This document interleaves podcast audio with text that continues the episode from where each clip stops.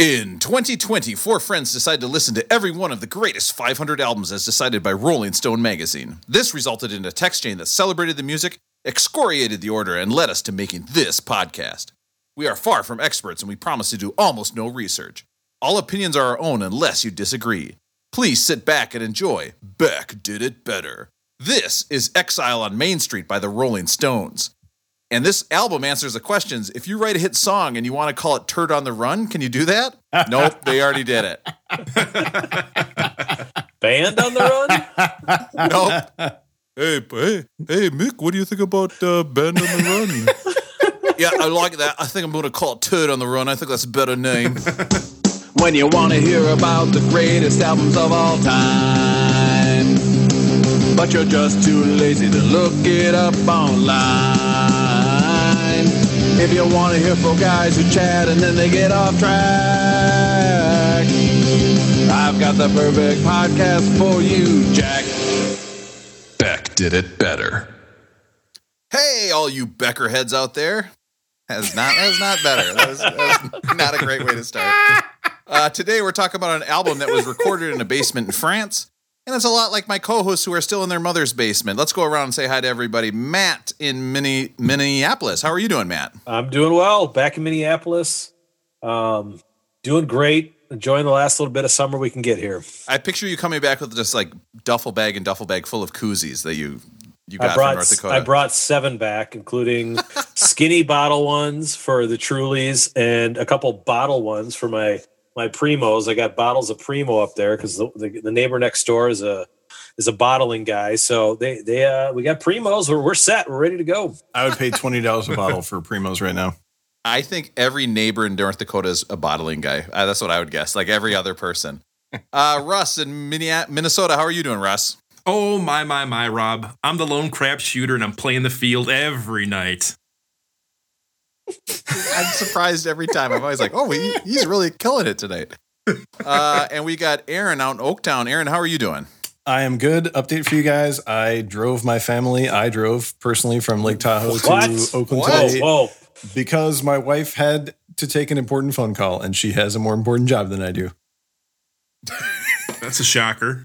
Did you get did you get the classic like uh Aaron, Aaron, Aaron, get on the road. What? Why change lanes, Aaron? Yep. Come on, what? Pa- pass Nah, this person. Come on. I mean, You I didn't know get she- any of she's that. gentle about it. She'd be like, "Well, I like to get in that lane and just stay there." So she's like a little. Yeah. She's pretty gentle about it. It'd be okay if you got over there and just went a little faster. But I drove. I'm Uh, I drove as fast as 81 miles per hour today on uh, Interstate 80 coming down from Lake Tahoe. So I feel good. I feel ready to rock and roll.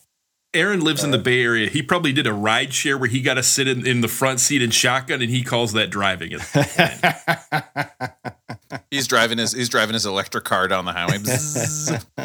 Did your wife sit in the back seat with your son like you typically do, Aaron, or where did she, she was sit in no, the front she of was the in the vehicle? front with me. No, she was in the front with me. My son, man, I, he he was amazing. He rode three hours, no screen time. He just like told stories to himself the whole way. I know you guys are shocked that he, he somebody who came from my genes could just talk about nothing, but he talked about Yeah. nothing for three hours. He's You're like savage. Dad, Dad, do you know who my favorite mandolin player is? I have three favorite mandolin players: Jesse St. Clair, and I can't even come up with two other names. I am not very good at this.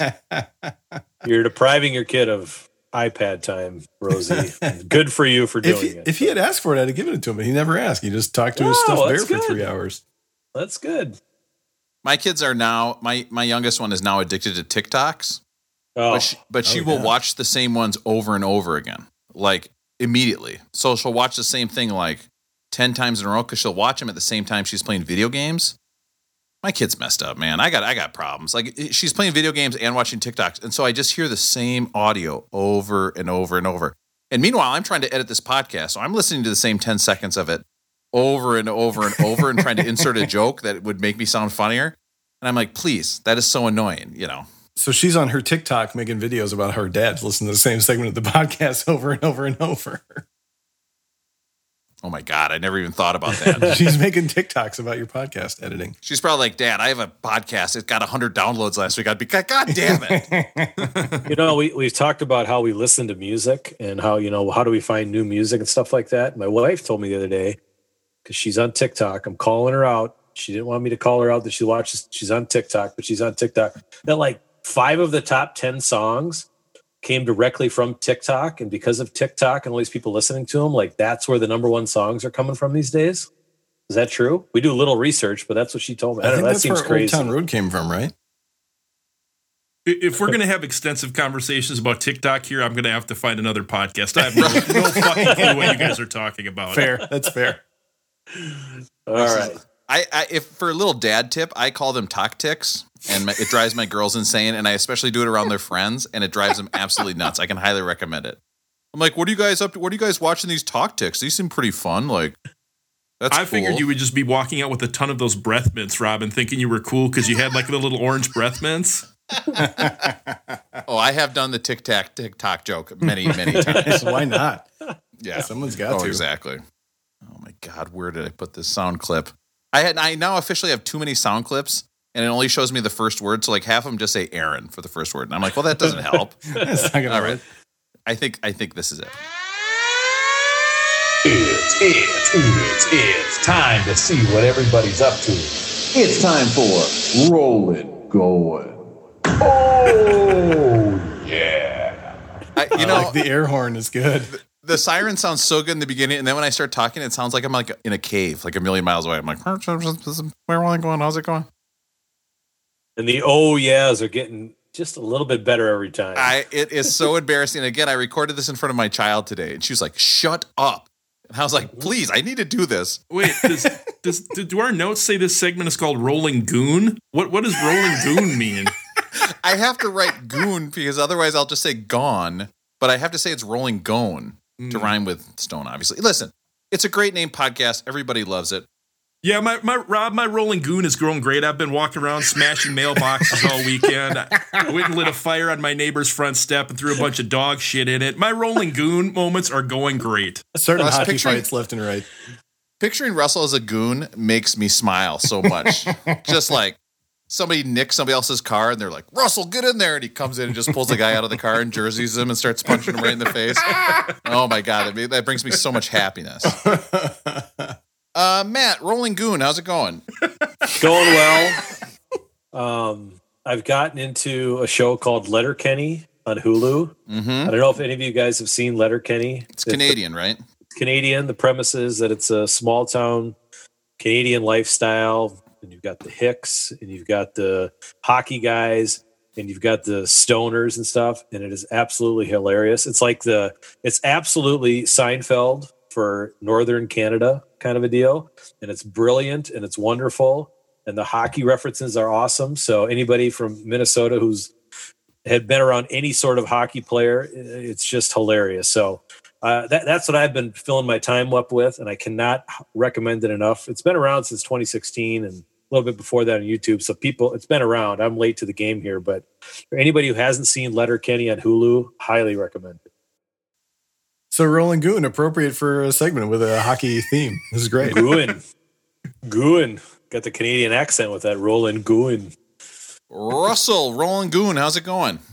Roland goon. I was out being a goon. I went out on a date. You know, I, I wore my hockey jersey backwards. It was a complete disaster. But I I had this strange, bizarre experience on a date that I've never really had a few a few probably a week or so ago. And I thought I would All see right, here we go. if I could Oh, get some is- advice on how you guys would handle an uncomfortable date moment.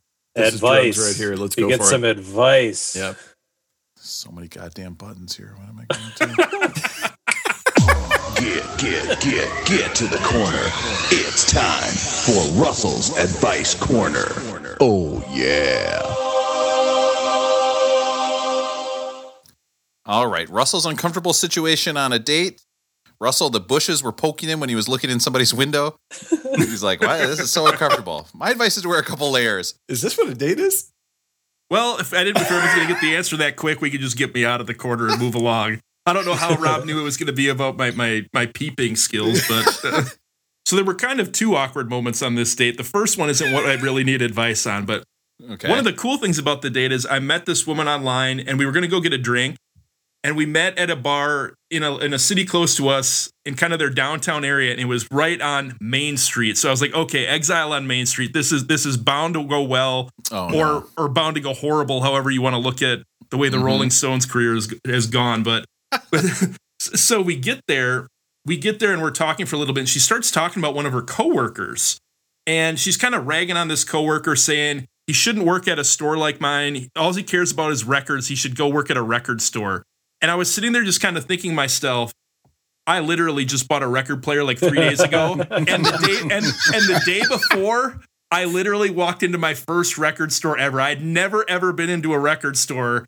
And the day before this date, I literally had been in a record store. So I literally stared at her for like 30 seconds, not thinking about how I was going peeping later the night, but thinking how I was going to respond to this.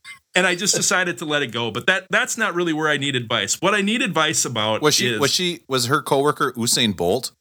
And he was always talking about the 100 meter record. And she was like, God, stop talking about these stupid record. We get it. You're fast. It took me so long to think of somebody that would have a record. And I started to think about like hot air balloonists. And I was like, what am I doing? Who? Michael Phelps. I have so many questions about your trip to the record store, Russell, but I'll have to take that one on another another call. Yes. It's like Go Emmitt for it. Smith. All right. So anyways we're sitting there and it's it's kind of in the middle of the day it's like a it's like a, a lunch date uh drinks or in the afternoon so it's not at night it's kind of at a, a quieter patio Sky rockets in flight. there's there's kind of a few other an older couple kind of sitting a little bit away from us and another group sitting further down in this outdoor patio kind of right next to the street I can picture it. and we start Yeah. talking and it, it can't even be within four or five minutes into the conversation but it becomes clear she's using the f word loudly about every 30 to 45 seconds where everyone can hear it and people are looking at us and it's just nonstop. And i was sitting there thinking i don't know what to do. Do i say something? Do I let just let it continue? And at one point, she even said she's a fan of using the C word, which I'm not going to repeat because I, I don't want to repeat it. But she said oh, she's, she's, like, bilingual. she kind of went into this this theory about ah, why you know See? Oh no. why it's her word. To, you know, she's going to use the word, and then she loudly said it at one point, and I just cringed and kind of fell into my chair. But so, what would you guys do if you were on a date and someone was kind of acting really loud, using foul language to the point where everyone, including like older couples, are turning and looking at you? I mean, if your if your money is right right now, I'd say you you buy a round for the bar and just you know just say, hey, could you- could let, could everyone let you know let everybody know that this round came from the, from the gentleman with the foul mouth lady and just see if that smooths it over. You know how I solved the situation is I married that woman actually because my wife. Is, oh, you set him up with the softball. my there. wife is. uh I don't know if she's. She is wonderful. I, I can just edit this in wherever. She is great, but she is a very loud talker. And she also is a free swearer, like around our kids, around all the time. She just swears all the time. And so we were in a pool once, and we had like Aunt Amelia, and I think she was like one or two, and we're holding her in the pool. And my wife's like, fucking bitch at work, you know, blah, blah, blah. And somebody came up and she, they were like, excuse me, can you please stop swearing in the children's pool? Yeah, I'd probably just marry Russell. So let me know when I can be an usher uh, at your wedding. Matt, what were you going to say? Well, one sounds like she's from North Dakota. I spent about two and a half months in North Dakota this summer. I'm guessing she's from somewhere near Velva or Minot, North Dakota. So we'll check in on that later. Fucking right I am. Yeah. all the crazy things that happened on this date. The craziest thing that happened, we were sitting outside and it started getting really windy, and there were kind of these big umbrellas that sat over all of the tables. And this wind picked up, and all of a sudden, our huge umbrella fell over on the table next to us and literally landed and hit this old lady in the head. Oof. And Oh, so wow. she it didn't hit her hard and she got up and immediately they left right afterwards. But I was convinced they were leaving because my date was literally dropping the F bomb loudly, like every 15 to 16 seconds. And literally when the when the umbrella fell over, none of us kicked it or anything, but immediately I started joking the whole time, like, hey, why'd you kick that over on that old lady? And so like the, the, the waitress came out and was kind of asking us what happened. And I was like, I don't know. I think she kicked it over on the, that old lady. and then you went home with the waitress. Yeah. yeah, yeah. I love that you treat this your dates like this podcast episode where you're like, okay, if I can find a running bit that I can get, I'm just going to grab on I'm just gonna go with that. Just later, you're like, okay, I'm going to edit that part out of the date where uh, she said the c word so many times in a row. And then I and then I went over to help out the the older lady. And then when I was helping her up, I jerseyed her and said, "I'm I'm hey, rolling goon, old lady," and I walked away. Robotime. Boop. um, so I, I just I, I- I wanted to try to frame this up like there had to be some redeeming qualities that you saw in her either I don't know if it's a video or online profile or something, but is there like one or two things that you're like, oh, I could see getting into this chick for some reason? Oh, what? Whoa. Uh, no, no, I mean like you know, was she like There's one I could think of. Matt has not online dated. You could tell he's like, hey, there's No. two things I like about you, and I want to get in you. Matt, no, but like Matt, I think Yeah. I think the qualifications for me at this point go. she swiped on me, and I didn't see any horns growing out of her head, and she talked to me. So yeah, so I thought I'd give it a whirl. Yeah. All right. So there was no there was no warning signs on her profile or whatever that would give that would let you know that she's from North Dakota. You see, you see Russell on the date. He's got a checklist, and it just says heartbeat and showed up, and he's like, check, check. yes, yes. I thought for sure you were going to say that when the umbrella got blown up, that she like grabbed it and then floated away Mary Poppins style, and she was like, I- "Fuck you." That would have probably been the best part of my day if she would have floated away. That's for certain. Oh no! Oh So wait, now- I, just, I didn't say that, did I? this is gonna be awkward to play at your guys' wedding. What? Um, I fucking do, Russell. Yeah. I would that would be the great like part of me wants to pursue it now just to see Rob laugh if we did our own vows. And she literally did like the one minute speech where it, it it ended with with her calling, you know, all of her bridesmaids the C word or something like that at the end. Clearly now you have to pursue this. I could picture you doing the vows where you're like, "I'll love you through health," or I don't know what the vows are, and then you and then you go, "Oh yeah." We, we, we, we would definitely have to hire the Dan band. Rob, I don't know if we can pull up the Dan band quickly. This is the greatest bit in the world.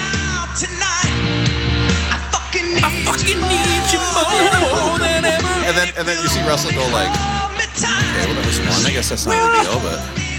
So do you want the onion rings or do you want? I'm getting the appetizer sampler. Uh, Well, my buddy Rob told me that we're supposed to get all the appetizers and not just one. So, waitress, when you're done Show me a picture of Rob. What does he look like? Oh, yeah, that makes perfect sense. Russell, when you get married, we're getting the Dan band. I don't care who you get. I'm hiring them, and the, we're we're gonna goon that other band and get them out of there. And it's gonna be the Dan band, and it's gonna be the greatest wedding of all time. Well, thank you for the advice. I'm, I'm not really sure, other than Rob's advice of to try it again or marry this woman. I, I think I didn't quite get the advice I was looking for, but I appreciate it, guys. I don't know. Being in a relationship where you can drop the c word sounds okay to me.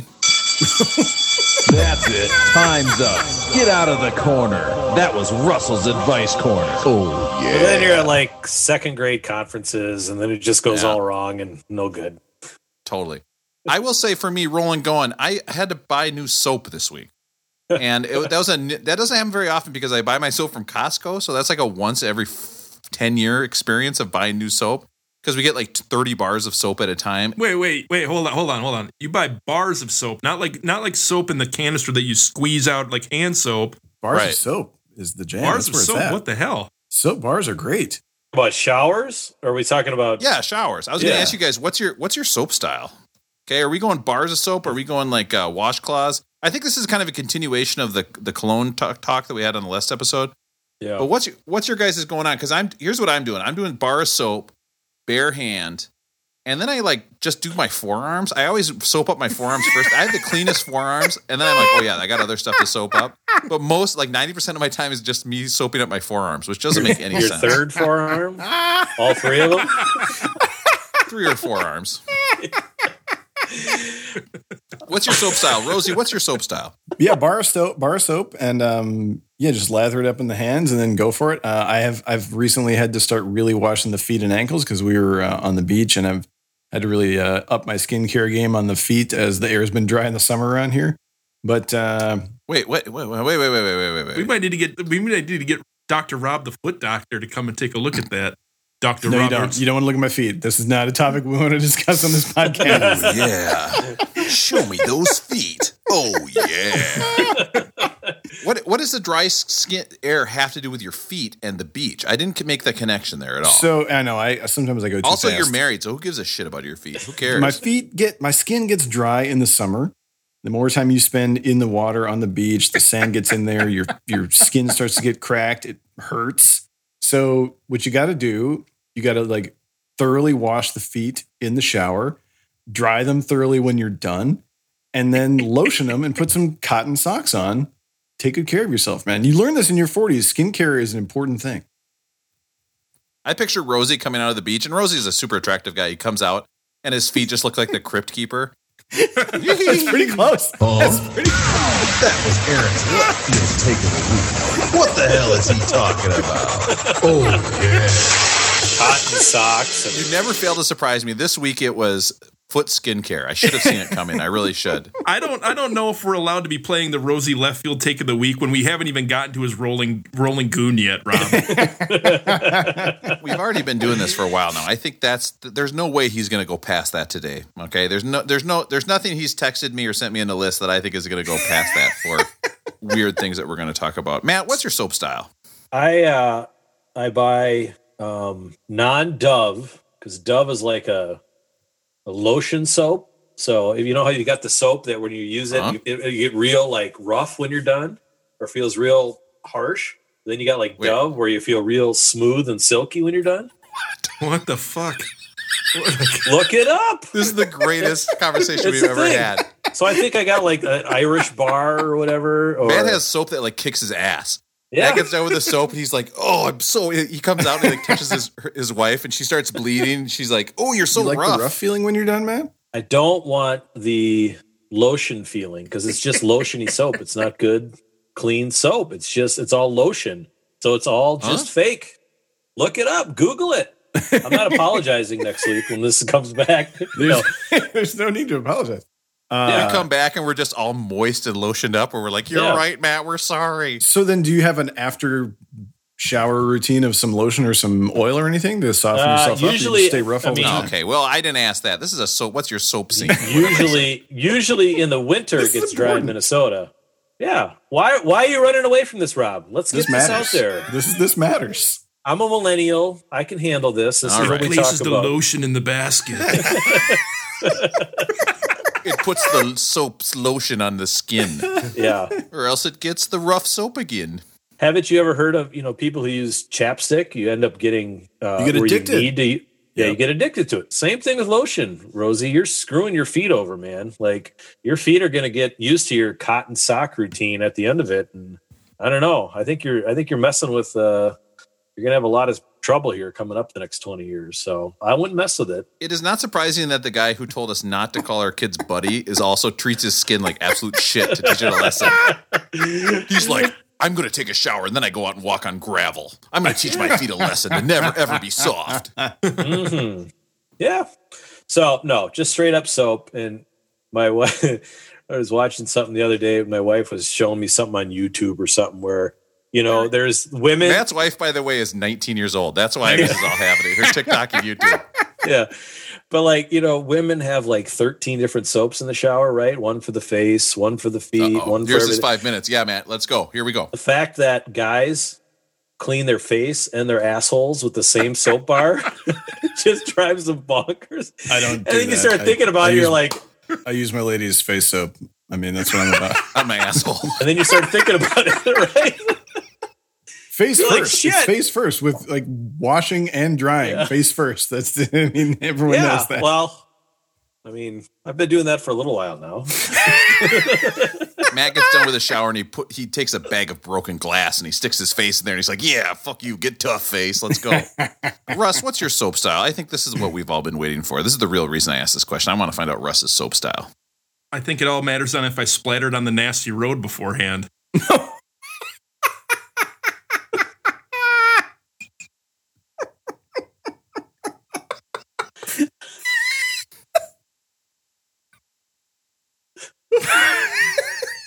What? Do you guys not ever read the lyrics to these songs we're looking at? Oh no, absolutely not. I could barely understand what they were saying at I don't any know what time any of this during album's about. And then I started reading the lyrics. No good. Song one on this on this album, literally one of the lines is splattered on the nasty road. Yeah, this was our first album that had swear words in it, right?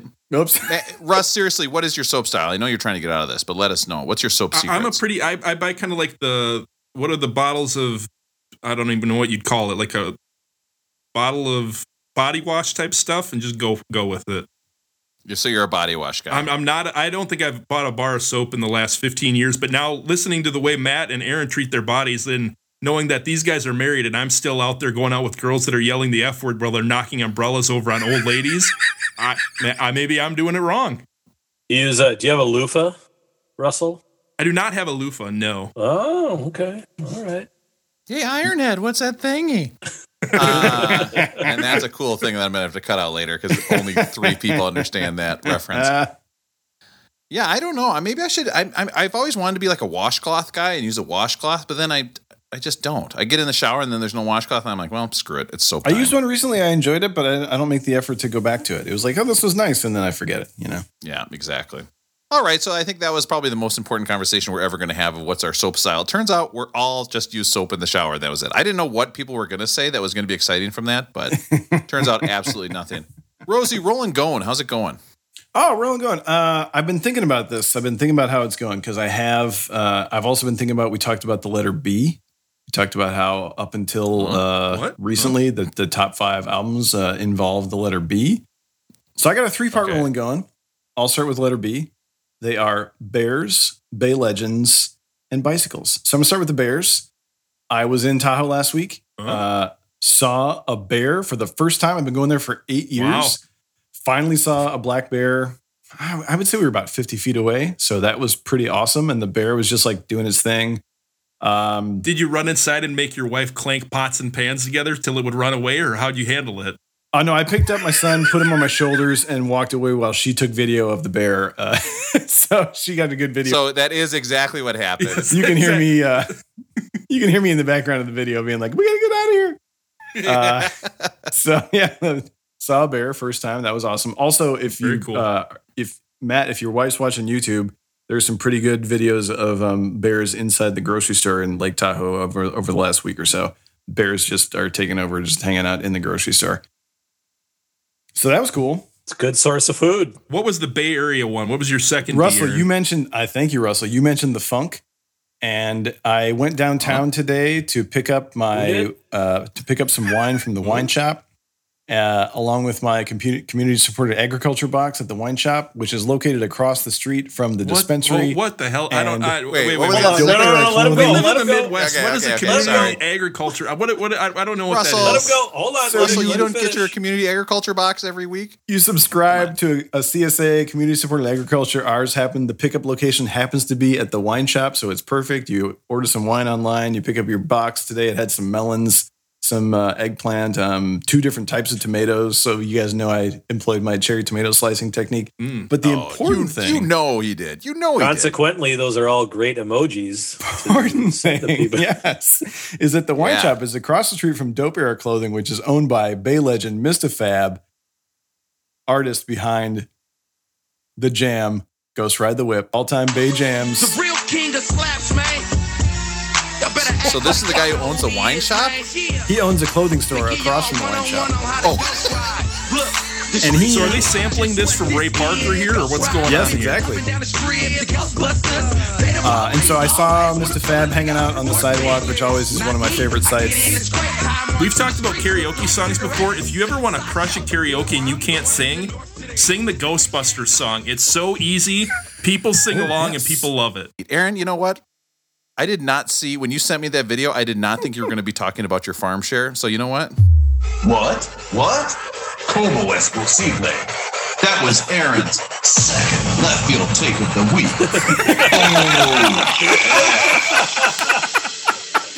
After so many weeks, I had to make another sting for it. I appreciate that. I really But I appreciate gotta, that. I gotta say that song is a jam. Mr. Fab Ghost, right? Is Mr. Fab and the song is called Ghost Rider? Yeah, that is. Ghost, Ghost Ride, Ride it. the Ghost Ride it. Ghost Ride the Whip.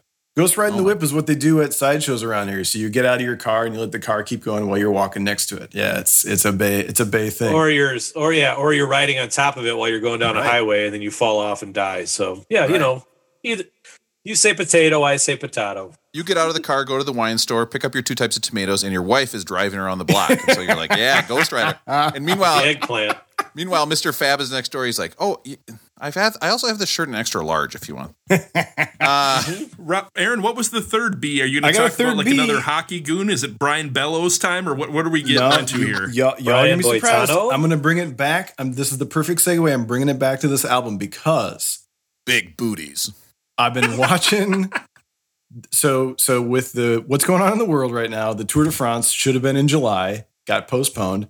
Tour de France is happening right now. It started last week on Saturday, and it is all I've been. So you guys know I love cycling. I've been watching the Tour de France religiously every day. In Oh. fact, my lady's inside watching it right now. I don't know who won the stage Huh? because I let her watch it without spoiling the, any spoilers. But Modern the man. Tour, de, the Tour de France, the first three stages this year were all taking place around Nice, France, which is Been there. just just next door to Villefranche-sur-Mer, where the Rolling Stones went to record "Exile on Main Street." So bringing it back, let's go. Let's talk about this album. Isn't there like a really famous uh, arena or stadium where bands play in Nice? I believe there's a Metallica live performance in Nice, which is really, really, really cool.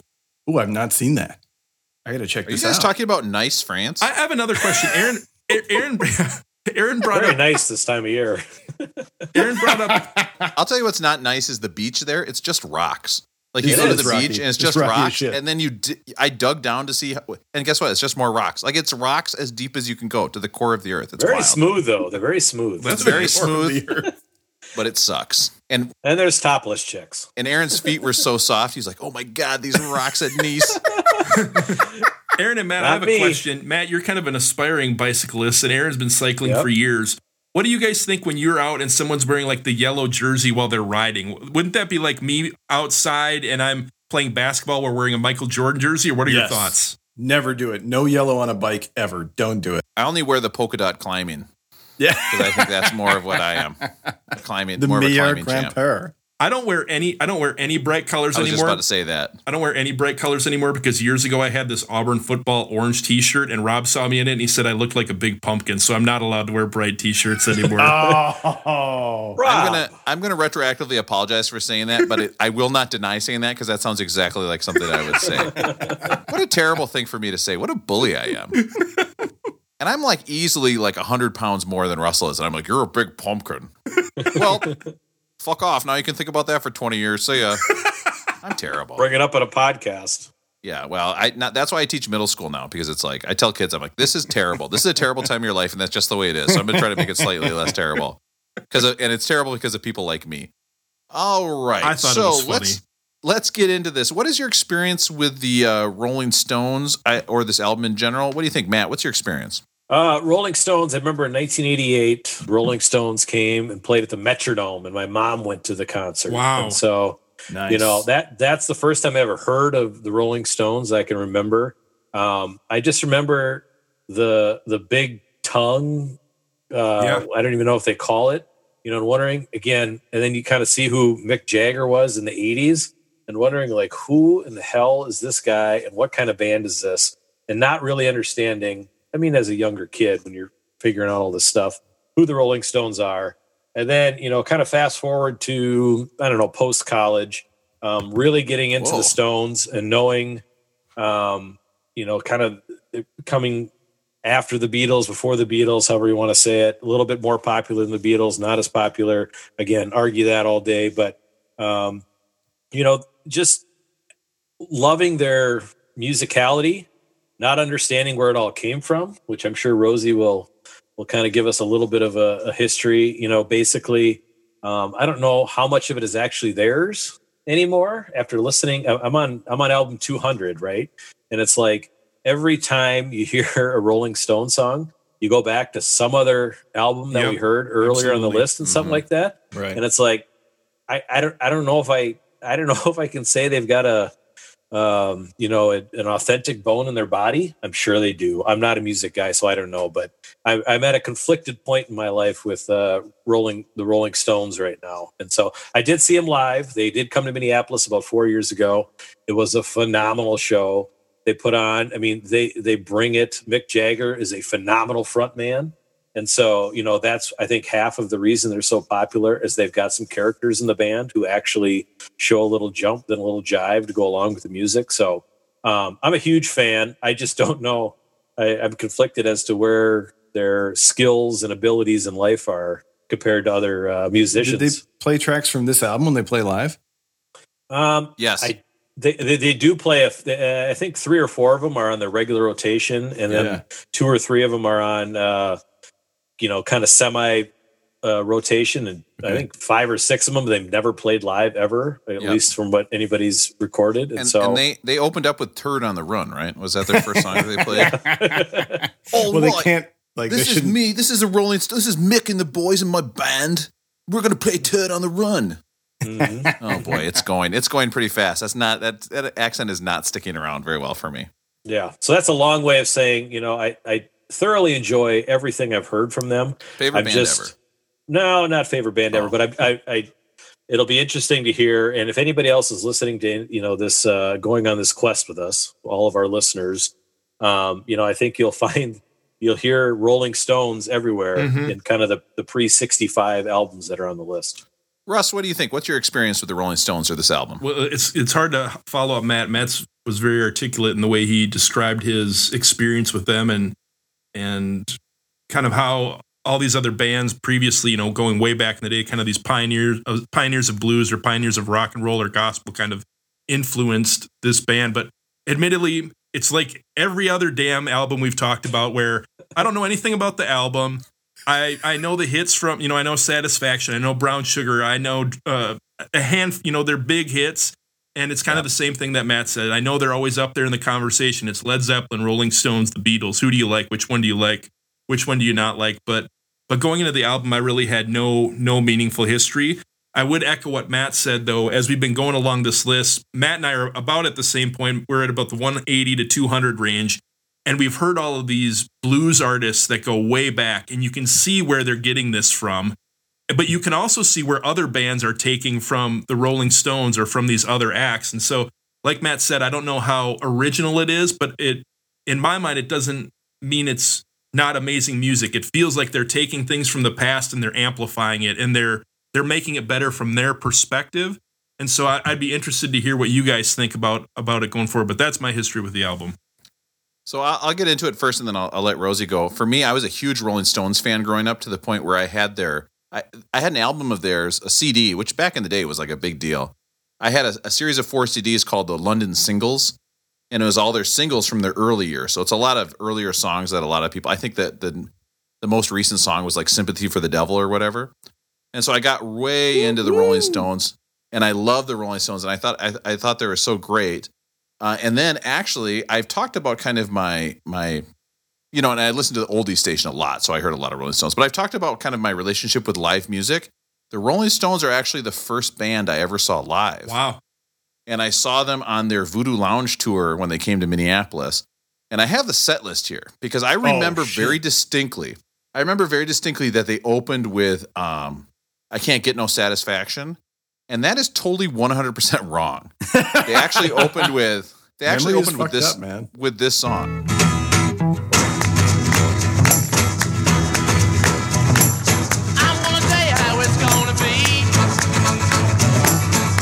Buddy Holly song, right? But but I remember they came out and there was a huge fireball. There was a huge fireball on stage, and then they all were just there, right? Like that's how they opened. But the idea that then they, they played "Not Fade Away" by the Crickets, I mean, but it's like by Yeah. Buddy Holly. It's like, well, is that really the opening?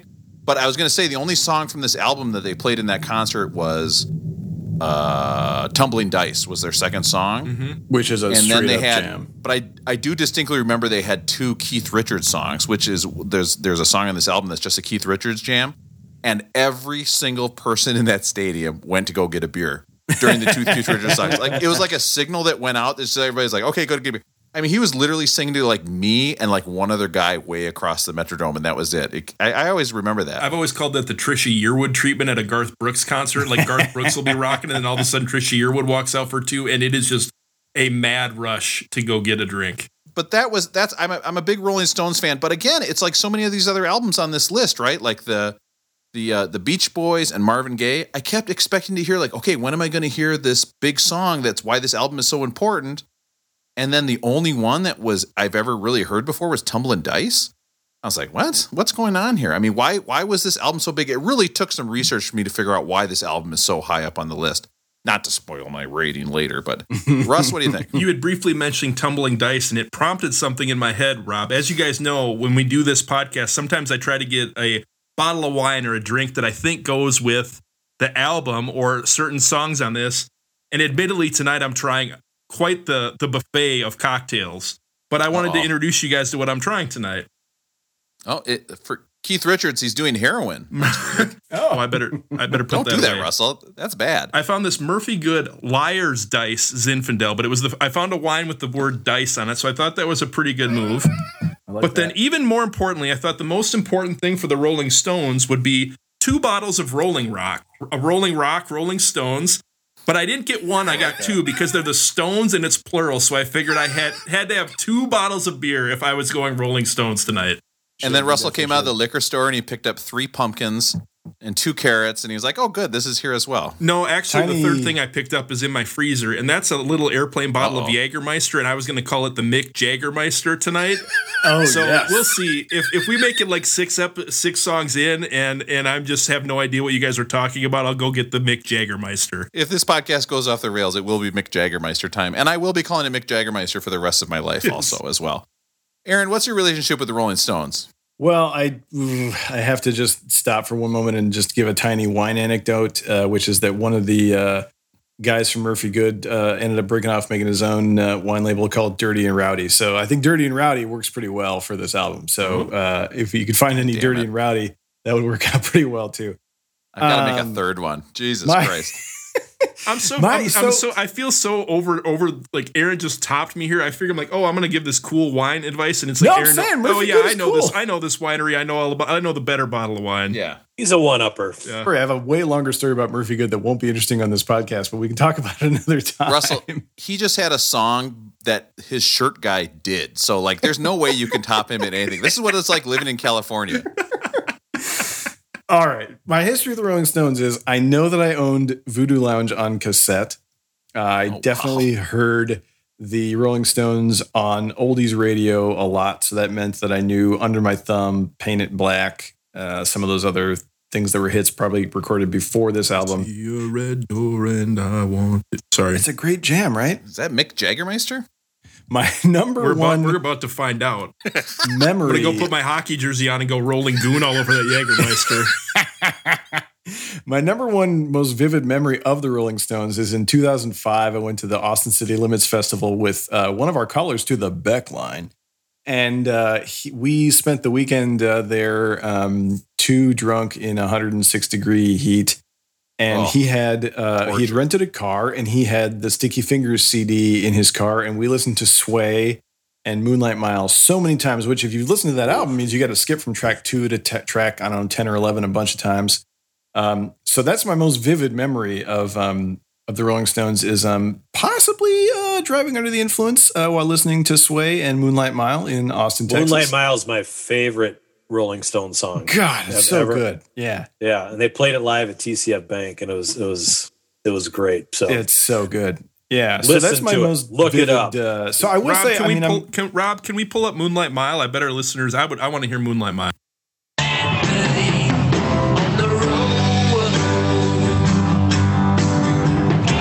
so yeah, this is So off you guys Sticky just sat in your car and listened to this. Yeah, just driving around in the dark in Austin, Texas, looking for tacos, trying to sober up. So that's what I what can I, see really. why this would be your why this would be your jam from the Rolling Stones, man. This is pretty awesome. Uh, this is a great song. and I'm sure we'll cover and Sticky, Sticky Fingers. Fingers also has the greatest uh, album cover of all time. Yeah, it's just mix crotch. crank. Right? It would be That's yeah. Oh, it, it, and if that was what my crotch looked like, this would also be my Bumble profile picture. I mean, if if I were to just take one of my pictures, put it like last on my Bumble profile, and with sticky fingers on the first one, and then four pictures of Herbie Mann, I would be getting swipe right on every single time. Oh, you'd be you'd, you wouldn't be able to record this podcast anymore, Russell, because you'd just be dating Be so busy so so much. deep in it. So Oh, that's my uh, this album though. I don't honestly remember my introduction to this album. When I hear it now, it reminds me. It, it you know Russell talks about the the bands that this music inspired, when I lived in Minneapolis in my early 20s, I went to a lot of shows at First Ave. I think about bands like Drive By Truckers, Mm-hmm. Black Rebel Motorcycle Club, like bands I really got into. Like, I really two, think two more bands. Give us two more bands that you saw live in Minneapolis. Who else did you see live at Um, First Ave? Bright Eyes, and then my favorite was a band called Teenage Prayers that I saw at 400 Club with like eight people in the audience. But I loved the Teenage Prayers. Teenage Prayers, if you're listening, please hit me up with your live recording of Brown Bottle because I lost it when my iPad was iPod was stolen, and I really miss it. Um, I think I missed that one because Cannibal Ox was playing at the Fine Line at the same weekend. There is a zero percent chance chance that Teenage Prayers are listening to this. I did Teenage Prayers. Can't be zero. I was a math major. It can't It's be got to zero. be more than zero. Yeah. Um, so I don't I don't remember when I was introduced to this album. When I listen to it now, it, it reminds me of it, it, it. You know, even Wilco. Like there's certain elements of Wilco where you hear like, oh yeah, they definitely listen to Exile on Main Street. So uh, I'm gonna have, as you guys expect, I'm gonna have like things to say about what I think about the Rolling Stones. But um, first and foremost, I think they kick ass as a band, and um, there's like this album has its ups and downs. But I'm really excited to talk about it with you guys. You know, it's so weird talking about the top 500 albums of all time, and we started with number one, and we're going down, and we're just like, yeah, this band's good. Like every everyone, Yeah. we're like, yeah, we, this is good. We like this. Uh, all right, let's real quick. Let's go to the Beck line and let's get some feedback, and let's wash our Beck. I should have done that earlier. What's your? How do you wash your back style? Damn it! I missed that. I missed the boat on that one. Hey, Rob and guys. Uh, Rob, this is your cousin Emerson. hey, I was just wondering, with respect to Exile on Main Street, like when do you listen to this album in its entirety? Is this a road trip album? Um, this certainly doesn't seem like an album that you'd play at a quiet dinner party.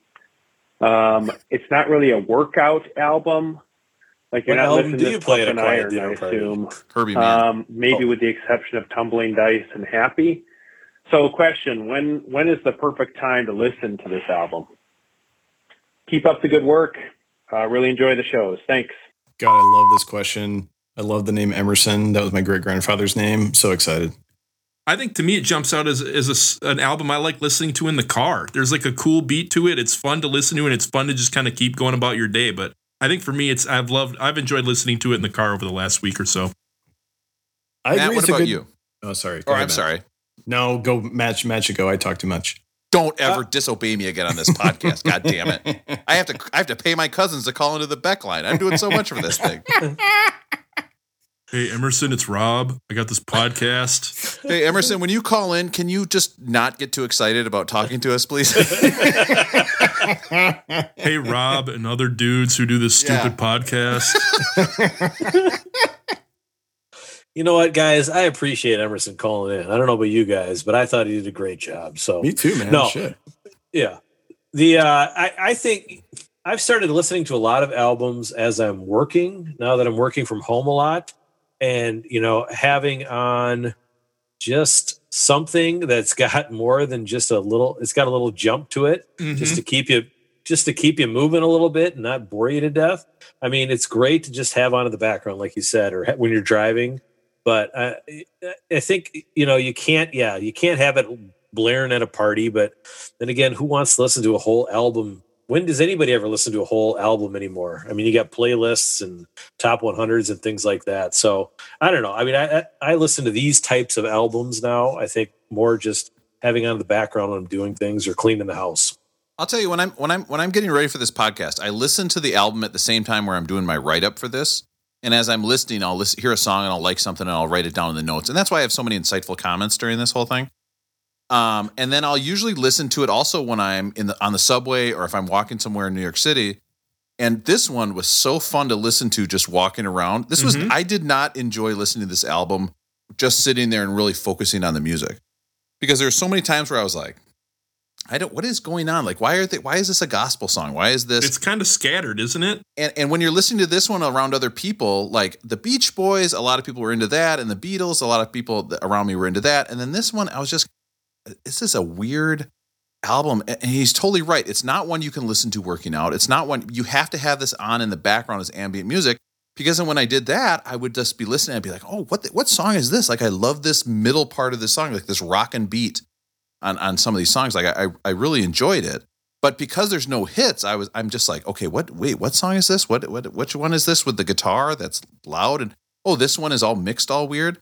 And I think this is our first album that we've done right. That's not a pop album. This is a true rock and roll album. I would say this is the first one that's rock and roll. Am I wrong on that?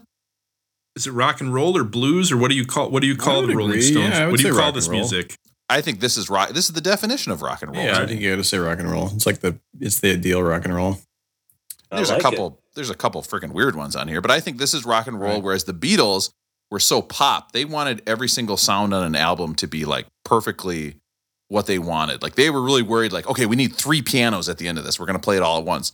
The Rolling Stones were like, uh, trumpet, maybe. I don't know. Like they were like, ah, fuck it, let's do it later. Put Who a cares? piano over the top. we'll mix it in LA. I'm sure Yeah. you guys who understand music much better than I do will rebut me immediately here, but this feels like the first album too where I didn't really understand what they were singing about. Like I don't know. I don't understand one single lyric on this song. the I had to Beatles may up. have may have kind of strange lyrics or there may be strange songs, but like the Beach Boys, it's very clear what they're singing about. Marvin Gaye, very very clear what he's singing about. And if you listen to uh, everything with Bob Dylan, like he's got his unique voice, but there's this story being told, and if you listen to it, you can understand it. When I'm listening to this album, I have a hard time understanding the lyrics. And even when I read the lyrics and people would say what it was about, I was like, I don't get that at all. Like I, I don't know what they're singing about. Well, I, I don't think it was about the lyrics for the Rolling Stones' a lifetime. I mean, there's one song in here where they literally said, "Yeah, we put a bunch of slips of paper into a hat, Mm-hmm. and the order I took the slips of paper out in, those were the lyrics for the song." Mm-hmm. Like they didn't give a shit. They were just like, "Yeah, listen." Ke- Keith would be like, eh, "Mick, listen, riff I came up with," and it was dun dun dun, dun," and they'd be like, "Okay, that's a song now, I guess." Like, and it sounds super good. I think this is their tenth album. Do I have that right, Rob? I didn't do too much research, but I mean, the tenth album. You're coming in at I think 1971. They started in '69, but it got released in '71. I mean, it, they're getting to their fuck it stage, you know, Right. of their career, where it's just like, whatever. Yeah. Let's just do some good music, and somebody will somebody will put something over the top of it to make it sound good, and we'll just go from there. I want to just say, there's a great article in the Atlantic about how this album was basically the the one that destroyed the Rolling Stones. Essentially, this really came on a run of incredible albums from the Rolling Stones: "Beggar's Banquet" in '68, "Let It Bleed" in '69, "Sticky," the aforementioned "Sticky Fingers" in '71, Damn. and this album comes out in May of '72.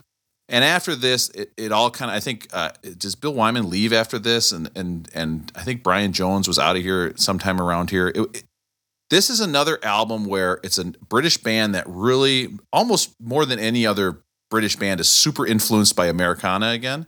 Mhm. They had recorded uh, Sticky Fingers before this at Muscle Shoals in Alabama, and you can hear a ton of that influence on this album with the gospel stuff. You know, always, of course, lots of blues, tons of boogie. I mean, a lot of this album, you feel like you're in some honky tonk bar down in wherever honky tonk bars in. And I'm assuming that's a state like Missouri? Are there honky uh, Where's I what is a honky tonk bar? Like if I went into a honky tonk bar, how would I be able to identify it? They don't exist. They don't. I mean, they're only like maybe Anthony Bourdain could have found one on his show, but you know he's are you gone now too. me Like are you telling me that the honky tonk man was a lie? Is the honky tonk man a joke to you, Aaron? No, he he's cool. He's Javi. He's bad. Shake, rattle, and roll, baby. I should have I mentioned li- the worst band I ever saw in Minneapolis was the Brian Jonestown Massacre, but we don't want to talk about that either. Go ahead. Oh no, we do. Go for it. What the fuck are you aw- talking about? Oh my god! Please do. They What, what made him horrible. suck, Aaron? What do you made, have a Do you have a third? Uh, They were terrible. I saw them. Actually, I saw them the uh, same night I saw Paul Westerberg. The aforementioned caller to the backline made me go. After we saw Paul Westerberg at the uh, Pantages, we went to the 400 to see uh, Brian Jonestown Massacre. They were horrible. I will never forgive him for making me go. Uh, the band I've got to play both of these at the same time. Paul, Rob, with Aaron. I don't know what else to do. this sounds like a round. I can't. I cannot make. I cannot make one of these every week. I can't do it. We will never talk about anything else. You mentioned Brian Jones. I just it made me think of that. Let's keep. Let's talk about this. Brian Jones is who sells Aaron his pants. But, but this was, I mean, this really was like, if you see how they record, if you, s- if you see how they recorded this album, basically they were at this this villa in France. Mick Jagger had just gotten married, and and by the sounds of it, you know, and who knows, it, Bill Wyman's talking about it. And he just said like, yeah, every night from like eight at night to three in the morning, some of us would go down to record. A lot of times Mick wouldn't show up. Sometimes Keith wouldn't show up. Sometimes Keith would show up by himself, and that's how we got happy. Um, and it just was a huge, a huge mess of recording it. And I think you can really hear it because I listened to the 2010 remastered version of this, and it still sounded like muddy garbage to me. Yeah. I think this could be the greatest album of all time if it didn't sound like they were playing in some swamp somewhere behind a honky tonk bar. And I still feel like there's a good bit in that honky tonk bar somewhere. Like I don't know what a honky tonk bar we is. nailed Maybe- it. Maybe the- the- we got it with the honky tonk. Maybe man. the real way to figure out what honky tonk music actually is is to pull up the honky tonk man's WWE theme song right now and let's see what that because WWE WWF at the time they're going to get music right like they do music about as good as anyone right so Yeah, let's pull they- up the they do the honky tonk man's theme song cool cocky and bad yes Oh, this sounds yeah. This sounds like the Stones could have done this. Oh, the piano, the piano makes it. The Jerry Lee Lewis. If, yeah. if I played this for one of the Rolling Stone songs on this album, would you know no that I absolutely not By the way, the Honky Tonk Man, I always thought he looked awesome. the, the best part about the honky tonk man is we're going to get to talk about him again with Elvis in a few weeks I'm cool, I'm cocky, I'm bad. I'm bad The Honky Tonk Man looks a lot like me. And that's not a compliment to the Honky Tonk Man. like the Honky Tonk Man is like, okay, I'm a fat guy. What can I do for a bit? Eh, I'm Elvis, I guess. I'm going to smash people with this guitar. Uh, okay, so we have solved what the honky tonk bar is, and that is if the honky tonk man is inside. And I would say there's actually probably a good chance a honky tonk man did spend a lot of time in the honky tonk bars. I mean, there was a time when I was part of the Honky Tonk Bar Association, and absolutely, the American honky tonk. I had a cowboy hat, Ah, and You had the know, shirt, you had the short Yeah. shirt with the four quadrants, the- Oh, like the gray now and the black. I can't stand that stuff, but you know, You ought to hear me sing the snakeskin blues. I'm just a honky I mean, isn't this just basically Elvis? Uh, no, this is the honky tonk man. He's very different and not at all like Elvis in any single way. Like, yeah, I don't think of The honky tonk man looks like your dad. man show you how to rock and roll. Oh my god! By the way, that song is two minutes long. How long did it take him to enter the, the coolest ring? thing about the honky tonk man and why he spans multiple music genres is one year he tag teamed with Greg the Hammer Valentine, and their Yeah. nickname was called Rhythm and Blues. So he spans honky tonk music and R and B. He did have one of my favorite finishing moves with the shake, rattle, and roll. Yeah, It was like the dumbest thing where he just spun him around and put him down, and the guys would always be like, "Ah, that's it. It's a finishing move. He's done." It was just the weakest move. All Wasn't right. that the Big Boss Man, Rhythm and Blues, or was that? Gre- it was we might have to do a whole episode on on wrestling. need to do. theme Yeah, we got to songs. do a wrestling episode. Oh, so what's your experience with uh, Jake the Snake Roberts? There's actually a lot of crossover between this album and the WWE just in drug use alone. And at this point, the, the, according to Wikipedia, the Rolling Stones had spent all their tax money and were now living in France. Now I don't know what that means that they spent all their tax money. I'm sure it's something, but they were they were living in France because they were basically tax exiles, which is where the name of this album comes from. Because they wanted to show everybody, like, yeah, we're we're, we're not just a rock and roll band. We're living on our own. We're like against the whole world. Well, of course, they're against the whole world. They're super rich and they're all marrying like super attractive people and then playing music from eight to three every night. So it's a lot like this podcast, except they have more than about three people listening and my family members calling in. Um, We learned about we, we learned about. I mean, I'm this we're getting too deep in this, but we learned about it from uh, Revolver, right? The taxman thing, where you know if you make so much money, you're up to 95 percent tax bracket, and I think that's where they were at. You know, they had no idea they were going to be this successful, and all of a sudden they're like, "F this! I'm not paying this to the government. I'm just I'll go live in France for a while and, and keep my money." But yeah, my that's feet, what are, my feet are going to be so tough because I'm walking on these rocky beaches. right. Maybe Right. maybe you guys can answer this. One interesting thing: every song I was reading about, the first thing they would talk about, hey, this was recorded in France in some guy's villa basement, or like it seemed like that is the most interesting part of this album is where they recorded each song, right? Well, I, yeah, and I think it influenced the sound too, right? Yeah. And I'm pissed because I went I went to, yeah I went to Nice I don't know two years ago. Nice, Nice. And I, nice, and I s- nice. and I saw this. I mean, I'm looking Nice, out over very this thing. I'm looking at nice. the map right now, and I was two feet away from this place and never went to see it. And I wish I would have gone and seen it. So I'll never. I will never. Nice is a place. Nice is a place you go once in your life, I think, in France, and then Yes. you never go back. So Yep. go once, see it, then never go back. That sounds like it's going to be a Beck did it better road trip. Oh, yeah. I think the lore of where this was recorded and how it was recorded has a lot to do with it being number seven overall on the list. Is that why this album sounds so shitty? Is that it was basically recorded in somebody's basement and then overdubbed in LA? Because uh, uh, Mick Jagger has come out and said he hates the mix of this. Yep, and even yep. the remaster, I texted you guys today and I said, please listen to this with headphones because I think the first three songs, the mix is absolutely terrible. Like there are times where you can barely hear Mick Jagger. There are times where all the instruments in the background kind of blend together. And of course, as a as an editing and mixing expert now from this podcast, Yeah, right now how all our this all, right now all our listeners are nodding their head and thinking about Rob right now. Well, I don't know though. Sometimes, sometimes this is a choice because this, uh, as we're talking about it, it makes me think a lot about D'Angelo because his albums Huh? have some of the same. I mean, he, so D'Angelo is one of my all-time favorites. I love Voodoo uh, so much, but my wife has that D'Angelo album cover as a poster in our bedroom, which I think is uh, rude to me. On the ceiling? yeah, but I cannot. Yeah, I cannot blame her. So but many many people had the same complaint about the Black Messiah album, which was this doesn't sound good. You can't hear D'Angelo's voice in the mix, and when you read the lyrics to Sugar Daddy, and he's talking about pussies farting. You can't hear that when you hear the song. So mm-hmm. sometimes stuff gets buried for a real reason. But we're talking about Devil's Pie off of off Russell's of having flashbacks to the date he was on. He was like, "Oh, "This sounds just like it." All right, let's do So Devil's sometimes it's an artistic choice to obscure things in the mix. This is a banger. Trying to eat. This is a DJ Premier beat. Well, here you can you can hear what he's saying, but I'm I'm I'm saying there are other places in on D'Angelo albums where he's. His I am not vocals are listening to the buried whole album. where you can't understand what he's talking about. And Rob, if we listen to a whole Boondock Saints album, we can do a whole D'Angelo album. and when you read when you when you buy a D'Angelo album and then you read the lyrics, you go like, "Oh, whoa! I didn't understand what he was talking about." And I, you know, that was made. D'Angelo uh, Voodoo was what 2000, and Black Messiah was 2015. And so Yeah, of I think course. sometimes it's a choice to bury stuff in the in the.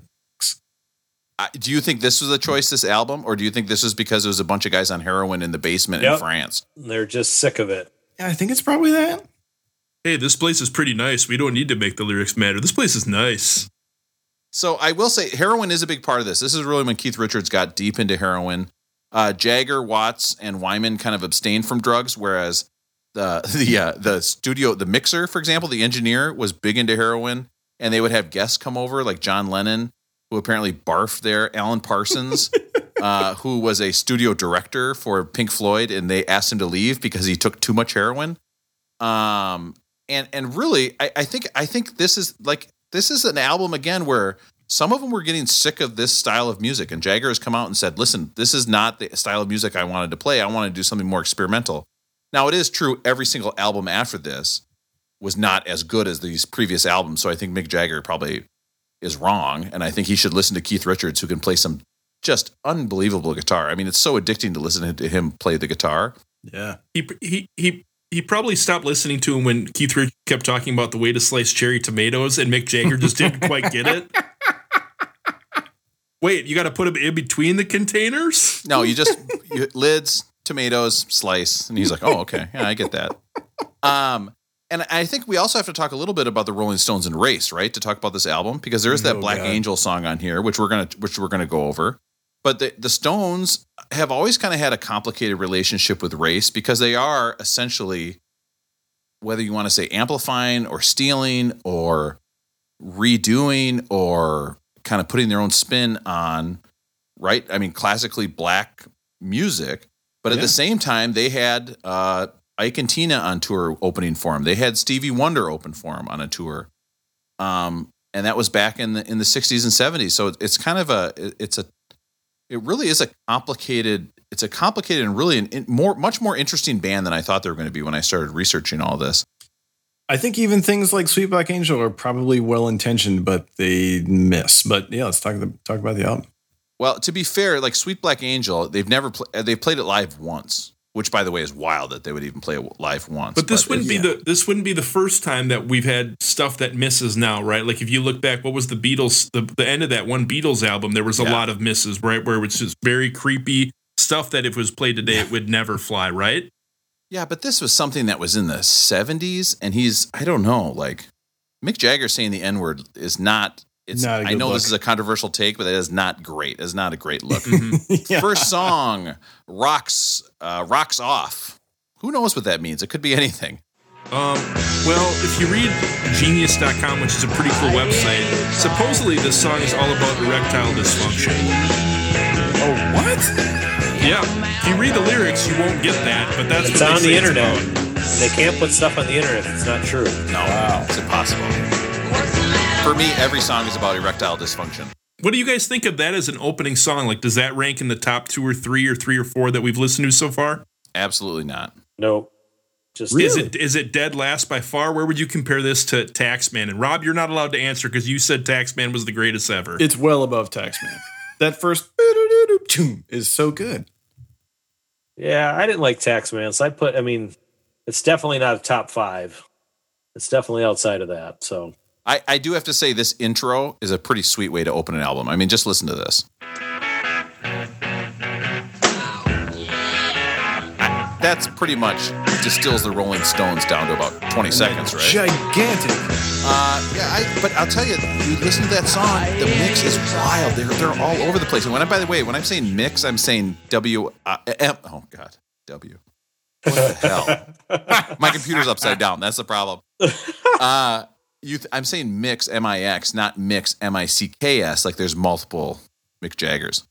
Hey, you Mick Jagger. I'm Mick Jagger. What a terrible I think mix. the All correct right, term is a good mix. Jagger, like attorneys general. Yeah, exactly. hey, can Whoppers you guys Jr. pause while I go introduce myself to Mix Jaggermeister? All right. Well, this is the we're going to end the podcast. All right, rip this joint.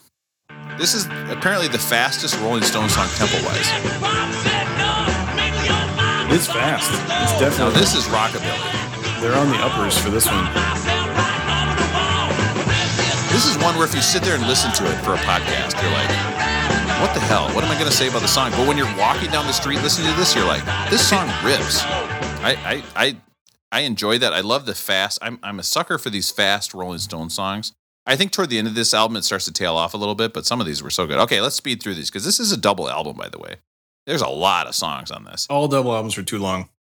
I'm I, I'm introducing myself Absolutely. to Mick Mick Jaggermeister over here for a second. So if I go completely off the rails in a Oh little bit, God. you're gonna know why. Here we go. All right, mark your uh, mark your calendars here. Shake your hips. Oh God. I this do is love- easy top. Yeah, Stamps, absolutely. huh? I love this book No. beat though. Bow, bow, bow. No, it's it's one it's one bourbon, one Scotch, Is one it? beer. This is the same opening as one bourbon, one Scotch, one beer. It's kind of that boogie woogie. George Thorogood, ZZ Top. It did make me want to listen to La Grange though.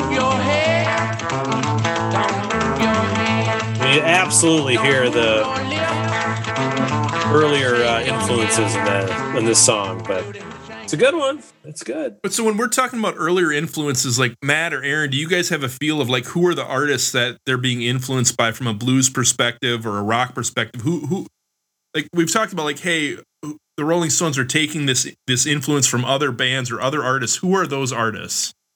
I don't know it as well as I should, to be honest, and that's part of the of the problem with the Rolling Stones. But I do know that this song is a cover of a Slim Harpo song. And let's listen to that song right here.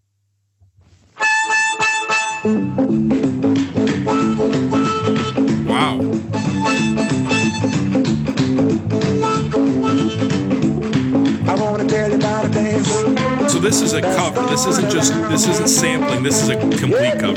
Yeah, they're just straight up. And I think, yeah, and I think they've talked about going, trying to go to Chicago to see Muddy Waters and stuff, and try to like meet him and find him at his house. You know about and and, and try to just say, hey, we love your stuff. We everything we've learned is from you, and uh, you know I think they absolutely go and just.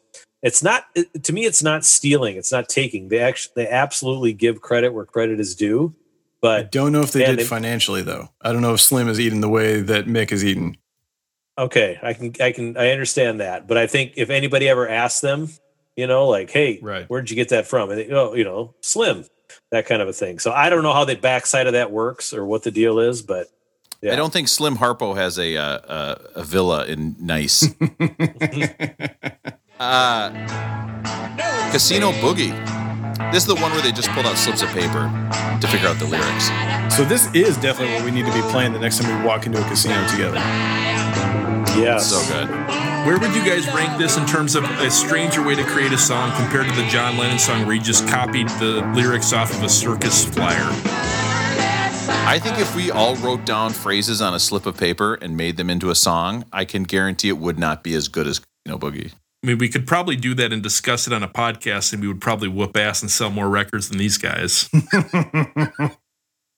Just Beck did it better. We turned into a band, and it turns out we're awesome at it. We're like, oh, we actually know a lot about. We've. What's your influences? Well, the first six albums on the greatest hundred albums. We just did those. We stopped listening after that. A little bit of what's going That on. sounds- a little bit of Yeah. Exile Yeah. Main Street. It's got that classic Bob Dylan, Marvin Gaye, Rolling Stones sound that we all love. now the number one single off this album, uh, "Tumbling Dice."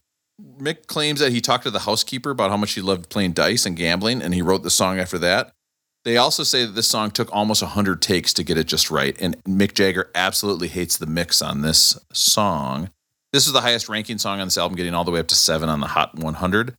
However, Spin ranks it as the number one single of all time, which I think is absolutely stupid.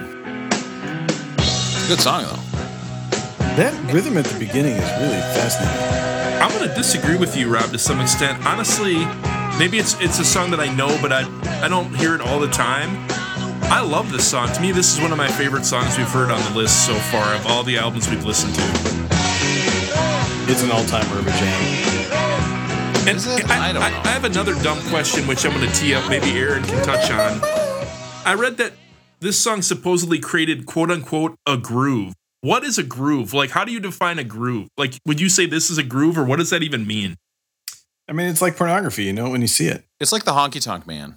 You know it when you see it. Like, does your does your head nod when you hear it? Like, do you move at all when you hear it? Like, that's a groove. this is definitely definitionally a groove. But another one thing I wanted to ask Matt is, do you think Matt, you're really good at thinking about construction of albums? Do you think this album would be better if Tumbling Dice were the number one song? If that were the lead the lead track? I think you start out that song, right? If you get to the very first few notes and you instantly are grabbed. So, yes, I do think that would be an awesome start to the album. But that's why this album is so surprising, right? Is that Yeah. all the other songs up to Tumbling Dice are so different. And not Yep. different from each other. They're actually pretty similar to each other. But Mhm. the, Tumbling Dice then is like you go right from two boogie woogie songs right into Tumbling Dice. Uh it, it's just bizarre to me. And I, I have to say, my wife and I are on a big Linda Ronstadt kick listening to that Oh. on the Alexa. Nice. She has got an absolute banger of a cover of this. she's Ooh, phenomenal. Linda Ronstadt, just ask Alexa to play songs by Linda Ronstadt. You will not be disappointed. Linda Ronstadt basically made the, every country artist in the 80s.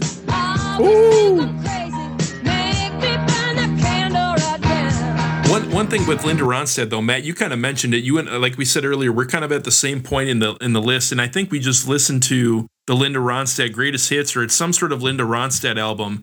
And if Yeah. people want to jump ahead, I would highly recommend it. I thought it was fantastic.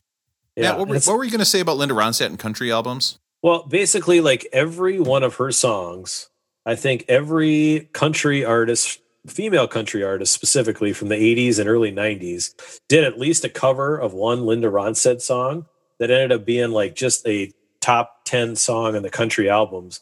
And so she, I think, made, and I have zero uh, proof of this right now, but just my my uh, my love of country in the 90s. I had a nice little compact uh, liking of country there for a little bit, and You you do have an Alan Jackson haircut. I don't think we've mentioned that- that, a lot. It's not appreciated by a lot of people. well, that's why I wear this hat. That mullet is Yeah. flowing well in your And he's podcast wearing Are you a member of the Honky Tonk Bar Association? Yeah, yeah, and, and he's wearing a life jacket like in his Chattahoochee River video, which is always my favorite. Down yonder on the Chattahoochee.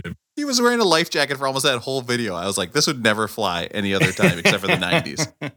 Go ahead, Matt. Sorry. There's another song called Watermelon Crawl. From the biggest watermelons on the vine, help yourself to some, but obey the law. When you drink, don't drive. Oh my God, watermelon. Phenomenal, great good. video. And so I just feel like uh, you know that if you had a great country artist that was coming up, the studios just said, "Well, cover Linda Ronstadt song, and then we'll put that on the album, and it'll be a hit." And and so you just hear her throughout all of late 80s, early 90s, and it's phenomenal. So I agree with Russell. Jump ahead and listen to that. Speaking of country, let's talk a little bit about Sweet Virginia. They think the song might have been influenced by Gram Parsons being there. This is one of the only songs where I can understand the lyrics. But what do you think Kind it of. means? Oh, I don't, I don't know what it means at all. I, know. I do think this is my favorite three song stretch on the album, and that's probably not very interesting to say, but you know, Tumbling Dice, Sweet Virginia, Torn and Frayed is pretty, it's hard to top. Hey boys, come into this honky tonk bar. This torn and frayed. I would Definitely, agree with if, Aaron. If honky tonk my bars exist, the pianos sound like this. This is my favorite stretch also, and I really enjoy these songs. But if you compare them to the three song stretches on some of the other albums, I don't think it, it rivals those other albums. Do you? Oh, you're giving your final rating away, Russell. no, I didn't say that. I just said if if this is the pinnacle, goodbye. if this is the pinnacle, do you think it rivals three song stretches on the other ones we've listened to? I kind of think it does for me. I, I mean, I All right. just, the tum- I, I love Tumble and Dice so much, but this is not a critical ear. This is just a feeling. It's so interesting though, isn't it? I mean, this album is so. uh, Now that you really listen to it, like they did a boogie woogie first part, and now they're kind of going with a country honky tonk second part. And then I have to say this. So this song, "Sweet Black Angel," uh, it does contain the N word. I don't think I put it in this in this version of it, but That's I have to say I love the in- guitar intro to this. This was the sing- This was the B side on the first single. So it's tumbling. Is it a Wiro? Oh yeah, you know it's a girl. But listen to that guitar. I mean, Keith Richards, man, is so good, so so fun to listen to. Not just a good guitar player, but like emotional. super annoying that this song has been stuck in my head for days, and it's the not the song I prefer to have stuck in my head. Well, and he is singing this song. I, I would recommend not looking up the w- lyrics at any time. But it is one of their few political songs where they're singing about somebody named Angela Davis, which is why it's called Sweet Black Angel. Bay Area's And, uh, Angela Davis. Angela Davis was a uh, uh, pretty much a, a famous communist. She was actually the vice presidential communi- com, uh, candidate for the Communist Party twice. And at some point, sh- guns that she bought were used to to take control of a courtroom, and some people died because of that. And so she went to court, and a lot of people were asking that she be freed. And that's this was a song that the Stones wrote about that occasion. she defended herself and got off. She's a genius. She was a member of the Black Panther Party. Yeah, it's it's it's really it's interesting that that was really their only political songs when you think about them coming up all the way through the 60s and the 70s and they really you know, they were more interested in talking about honky tonk bars than than what was going on around them, which I think is kind of a, a fascinating thing. This is my favorite song on the album, Loving Cup, the end of album 1. We're halfway through, folks. Is this about anything other than what I think it's about? Like, if you're drinking from the loving cup, like, what are you doing? According to the experts, Aaron, the song is about pushing through the drudgery that is everyday life in order to just realize you need to find a love from another person. That will get you through. Wow. And Now, I also should give credit to genius.com. That's an amazing website. And I think it's I about would have like pleasuring a I could have listened to this album for a billion a billion years over and I would never come up with that. his vocals on that song are so good. But I also think Russell, you should just say that what you just said. Say that on your first date next time. You know, instead of telling her over and over that she kicked over an umbrella that hit an old lady in the head, maybe tell her that like all, all you want to do is a drug dealer looking for love. No, wait, that was a different does, song. does this mean I have to change my profile from splattered on a nasty road as my headline? yeah, don't. Uh, I All would right, not. hold, uh, hold on. I'll, I'll go do that now. Oh no, don't turn off your recording. All right, next song. Keith Richards, Happy. He went down to the basement. It was just him and some a couple other guys, and they recorded this song. Four hours. I listened to another podcast, uh, Heat Rocks, as you guys know. Uh, Chris Ryan was on Heat Rocks talking about this album. And he says Keith Richards is a bad singer, and I kind of don't agree. Like, I don't think he's much worse than other singers who have who will hear in the top 500. Like, I think he's fine. There- I think it's just because you're compared to Mick Jagger. I think I- I any guess other time true. you'd think he's okay, but I would rather hear Mick Jagger sing that song, wouldn't you? I mean, I'd rather hear. Um, Uh oh, here it comes. I don't know. Here comes some bullshit. I no, no, no, no. Say it. Here comes some absolute just say bullshit Aaron- that Aaron's Aaron- going to pull out. Aaron, Aaron, we will- Aaron, say Aaron- what you're going to say. We would never make fun of you for anything. I was going to say Sam's Otis. Redding, but that's not even that interesting. Like, I was just going to say Otis Redding, but that's obvious. Like, I'm going to say that. So I, Yeah. You know, that's not even so interesting. but I think the, the the interesting thing about the song is it's about needing love for happiness, and it got me thinking. And you guys know I start thinking on this podcast sometimes. Thinking is work, man. What do you think is the greatest song ever about being happy? And is hmm. this one of them? So I came Is up with a list. Birthday? Oh, I came up with a list. It's, it's, it's time Four, three, two, one. for another Bet Did It Better countdown. Oh, yeah.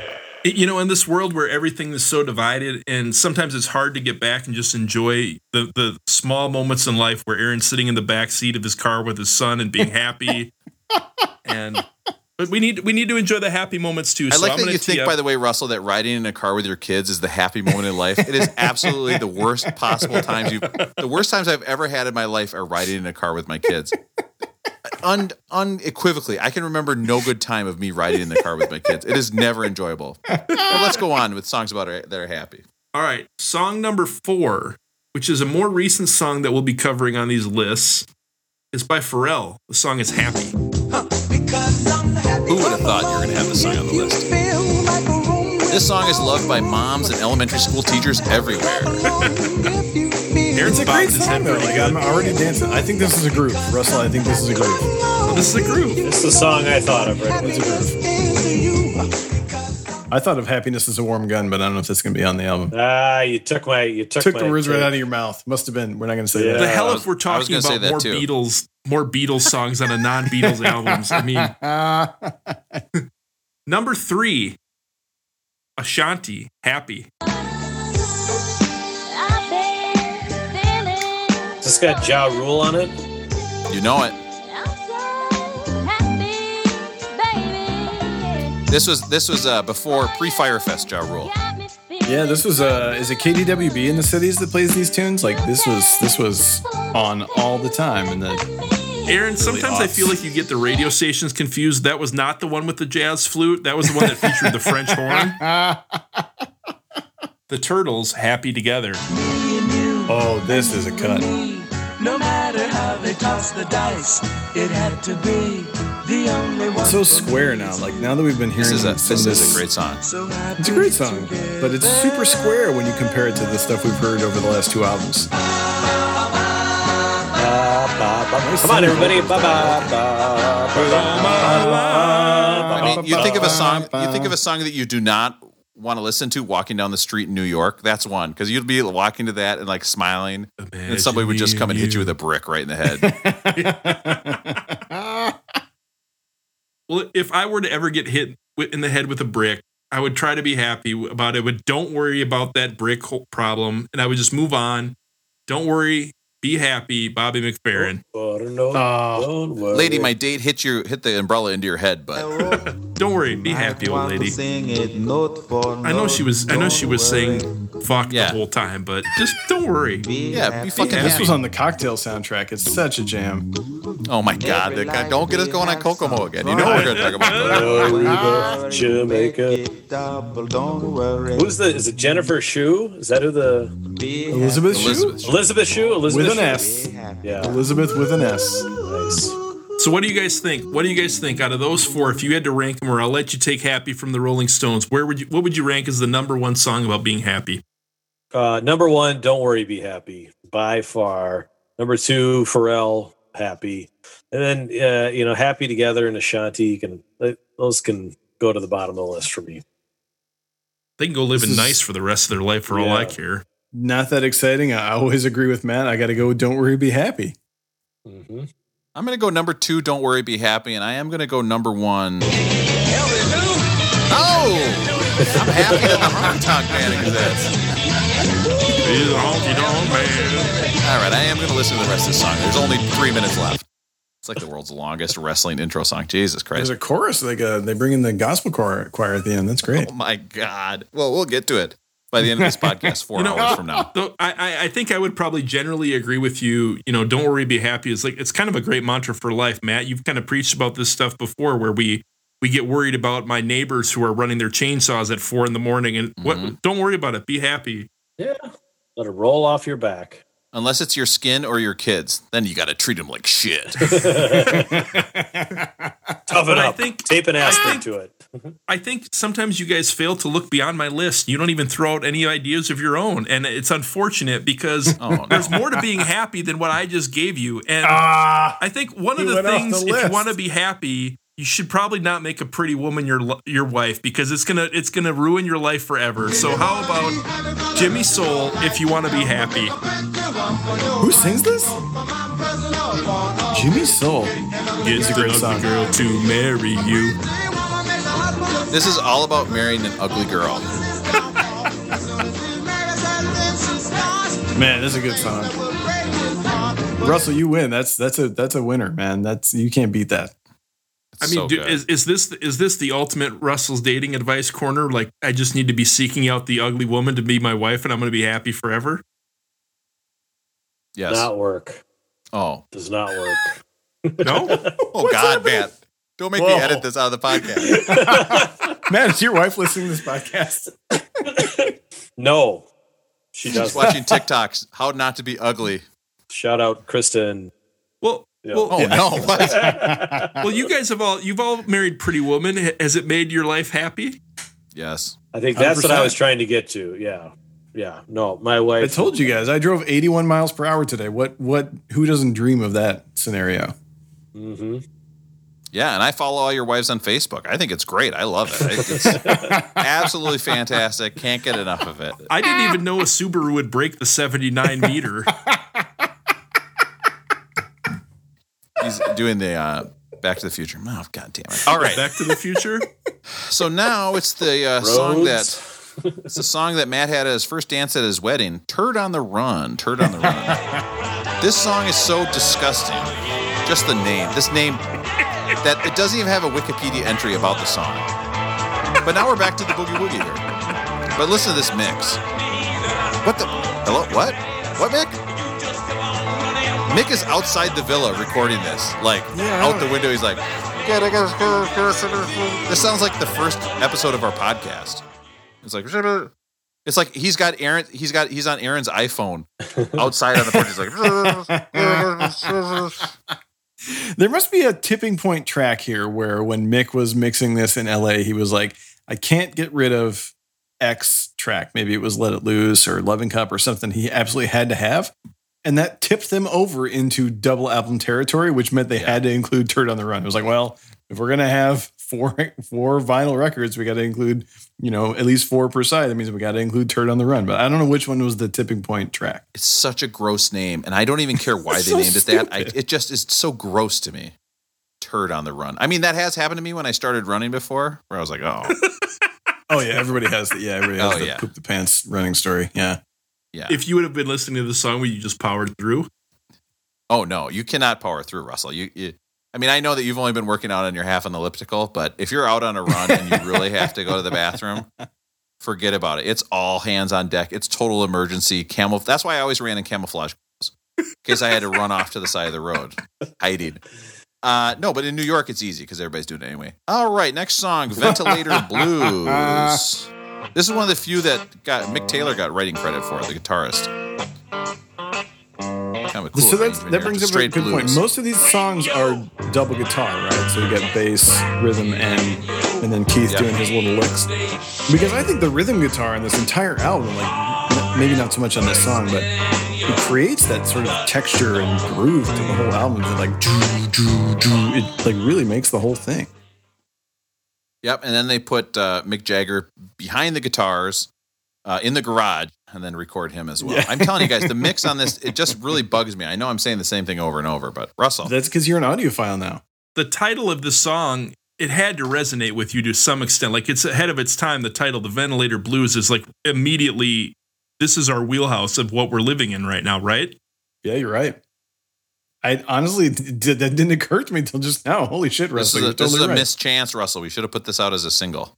Oh no, I'm, I'm going to take this a step further. If you if you guys will give me give me the the stage for a minute, I'm going to see if we can take this a step further. He's got Take ten it. songs about ventilators. Matt just went to, fell asleep on me, but but bear with me for a second. Bear with you. Bear with you. What are you, Rosie in a grocery store? if this song were played now, it would kind of be about this pandemic, right? But this isn't the first song about a pandemic. There actually was a song written by, performed by Elder Curry and Elder Beck, which were singing evangelists and instrumentalists who played the guitar and the piano and the trumpet back in the 1930s. Have you? di- Is this Rosie who has cut open Russell and is now living inside of his skin? I'm about to I'm about to lay some knowledge, and I think you guys might enjoy it. I'm excited to hear it. And these guys are actually kind of considered This is a song called Memphis Flu. Memphis Flu. Oh, this is my shit. This is equal. This is mixed equally well. I This just is mixed as well as the album. I just quit this podcast to devote my life to this song. I'll be back. You guys are so weird. You guys are Oh such man, weirdos. so good. Russell, how'd you find this? This is amazing. So in 1930, Elder Curry and Elder Beck were these singing evangelists, recorded a song about the Memphis flu. And the song is about like 700,000 people who died during this influenza outbreak in 1918 and 1919. It's it's it's crazy. We're right in this time right now. right at the beginning of that time. Following this song, Elder Beck, who's playing the piano during that song, goes on to be this big presence in radio and records in the 40s as kind of this singing preacher who plays all these instruments. But if you really look back, these guys are kind of considered one of the pioneers of rock and roll or gospel or the blues. And we're talking about like, hey, where did where did the Rolling Stones get their influence from? If you listen back to this, this is kind of one of the first times where you're hearing rock, blues, gospel. And one thing we want to give credit to on this podcast are the, the groups who do it first because they're the ones that are inspiring other people. So I got to ask you guys did Elder Beck do it better? There's no question. Elder Beck did it better. Elder Beck did it way better. When we're talking about songs about a pandemic, Elder Beck did it better. Yeah. Russell, that is brilliant. Nice work. Uh, I will say I do I do want to let you know that "Don't Worry, Do Be Happy" is about herpes. So a lot of people don't realize that. Um, "Don't Worry, Be Herpes" is the first version of that song. Uh, I'm pretty sure the you got Honky. Tonk Man covered that in the late 80s when he had that feud with Rick Rude. yeah, ravishing Rick Rude, you've been kissing too many women, and now you've got "Don't Worry, Be Herpes."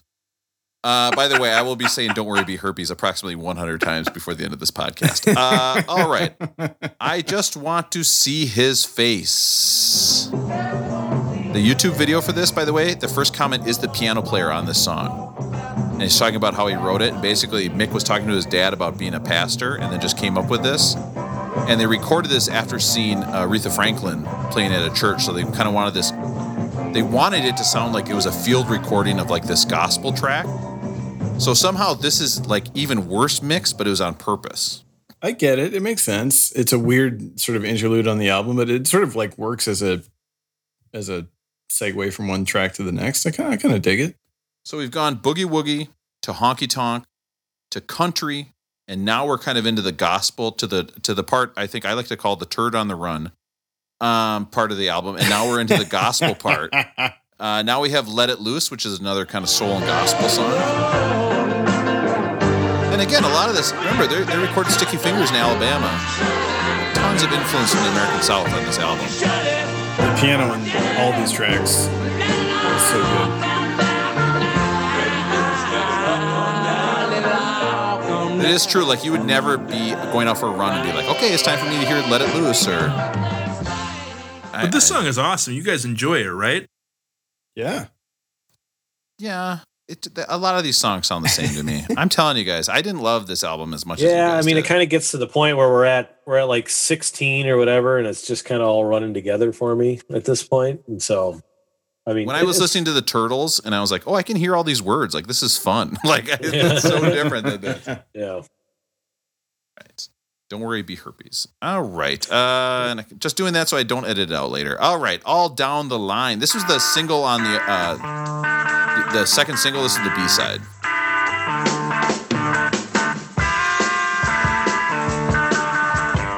The drum sound is so clean on this one. It's shocking. Like all of a sudden you just hear, oh, this sounds like a song that was recorded in a studio. If you played this and Sergeant Pepper and asked me which one was recorded first, wouldn't you always say this? Right? I mean, this sounds like it was recorded in the 1930s. Yeah, this whole album's a Yeah. throwback, right? Maybe that's the point. God, I keep bringing up the same dumb point, and then you guys make good points. And I'm like, yeah, but guys, listen to it. I'm an idiot. I can't wait for the day, Rob, where we get to play that. That was some smart shit after something you've said on this podcast. never. I did. You know what? I was really thinking of it. What sting am I going to make for me? And I was just like, Rob says something stupid, and I got really kind of in a dark place. And I was like, man, I better not keep going with this. Rob, I think that occurs when I send you multiple edits after every podcast saying, please Yeah. take this out, please take this Yeah. out. And then for our listeners, just so you know, Rob generally sends an email back to me saying, nope, nope, nope, nope. Okay, this one can go, but 90% of them stay in. It is true. A lot of them are like, no, I had a good joke at the end of that 10 minute rant where I was saying nothing. So I'm keeping that one joke of mine in. All right, stop. And all, all the listeners are like, which joke was that? Uh, all right, stop breaking down. This one, they actually finally had to give credit to Robert Johnson after he sued after the state sued them in 2000. How far is it going to be till we get to Robert Johnson? Where's he on the list? Like the 22. 15s? He's 22. Yep. Which did he have a did he have a song where he actually said "Stop Breaking Down" or which Robert Johnson song I think did they? I think they just said that it's exactly the same song. Well, that yeah, that same song. guitar riff sounds exactly like Robert Johnson. yeah. Oh yeah. You know, I mean, no I think at the time, musically, Robert Johnson songs were considered public domain, and so the Stones, I don't think, did it on purpose, but just in the 2000s, they they well, they did it on purpose. They just didn't think they were going to have to pay for it. yeah, yeah. yeah, you know what? And I'll tell you what, and I'm serious about this. People who use other people's music without getting mm, copyright mm, mm. license is are the worst people ever, Oh, and I hope that they all get herpes. Don't If worry, I about ever met, herpes. if I ever met one of them, I would totally go, "How's it going on them?" and and go put the jerseys on and go for it. Okay. And that's why, once again, this is an educational uh, example. And hopefully, we never get big enough to get sued. When you guys were kids, were you Blades of Steel fans or ice hockey? Because Blades of Steel, the Nintendo game, allowed for fighting, whereas Yeah, ice Blades hockey did not. Ice Yeah, Blades of Steel, hundred percent. Ice hockey was far superior. Which is the one with the Olympics? Ice hockey. had- Ice hockey had the was the first game where somebody could actually look like me. I had a team What- of all fat guys, and I was like, "Hell yeah, let's rumble, baby!" You could fight in that one. They all kind of came in. and It was a little scuffle. Yeah, and the like, guy got kicked out and then come back Yeah. in. Yeah. The Blades of Steel had the like specific like it went into a fight and it was like a different uh, Oh, okay. aspect ratio, right? And And like it sucked. Yeah, fighting sucked in that game. At least in say- ice hockey, you could kick I, Czechoslovakia's what, ass. what was your ideal ice hockey lineup? Mine was four, All fa- fat guys. four fast guys. no, four skinny guys and one fat guy. You just skate all around them. No, I had. I was all mediums. Okay. No, nobody ever did that. That was the worst lineup. Nobody picked the mediums ever. well, well, while we were playing Nintendo by ourselves, like in our in our mom's basements, Aaron was like out on dates, like making Yeah. fun of the guys who were playing ice hockey, and like you guys believe they were picking all the fat guys in that Yeah. stupid Nintendo game. Uh, at that time, I was enjoying hand jobs. He's talking like a, Aaron's over splattering all over the all over the highway or whatever that that quote Yeah. was earlier. Russell's talking like I didn't spend Halloween 1998 with him in a dorm room with like 12 other guys, like hoping someone would bring us one natural light. Like I was not there among that entire group. He's talking about like I didn't experience that. Natural latte. You know what? I heard about that after I got back from the library. You got back from the library. Back, I got back from the music library researching this podcast. Rob, Rob, What? I heard. Oh my god! What? in college about this story where you came back from a building and they were doing some sort of checks to make sure people weren't bringing. We went to a, Oh. a, a college Yeah. where there was a dry campus. Yeah. And my story about this, understanding is one of your dorms, they started checking everyone's bag to make sure they weren't bringing in Yeah. booze because you guys had had a bunch of problems. Why don't you tell us what happened when you heard that they were checking everyone's bag for beer? I showed him my bean bag and I had "Don't worry, be herpes." no, they they were checking bags for alcohol. So of course, I thought it was very funny to take a giant duffel bag and load it up with pornography that I had to collect, uh, mostly from Rosie. Now that I think about it, uh, I went into his room and grabbed one of his many duffel bags of pornography, and then I walked into the check, and the person. And the, the woman in charge of all the dorms. So this is like an adult woman. And by the way, I am also like 22 at this time. So technically, I'm No, very no, much you're like adult. 19. This is yeah. You're young. I was I uh This was you know, uh, This is your sophomore. This- year because I was. I can barely remember when we started this podcast. I can barely remember all any of that stuff. I still think the Rolling Stones opened with I won't say let's get it on, but that's not even a Rolling Stone song. Uh yeah, so I loaded up with pornography, and then an adult woman had to check the bag, make sure there's no alcohol in it. And she saw that I was bringing in approximately 20 pounds of pornography into a dorm room for some reason. She was like, "Oh, go ahead." And I kept saying to her, "Please don't open it. Please don't open it." I said, "You really, you really do not want to open this." And she was like, "I need to open it." And I said, "I am begging you, don't open this." so that's the old, you know. And I think everybody has a duffel bag full of porno story, but that's that's my story. And one. unfortunately, it probably is both the opening and closing chapter of my autobiography, seeing how my life is going. So she's thinking she's going to open it up and there's going to be two cases of Michelob Golden Draft Light, Yeah. Bud Ice, and, or whatever. And it turns out she finds like a, a pile full of videos titled "Splattered on the Nasty Road." Yeah, there was a video called um there was a video called Butt Ice and then one actually called Bush Light as well, but that was they were were different. Why do you guys make me tell these jokes? Bush latte. How did we get from Robert Johnson to this? Well, I guess it's a direct path. Uh Johnson's right in his name. Okay, so this is Shine a Light. This was actually written by uh, Leon Russell with Mick Jagger. And I think Leon Russell played on this maybe.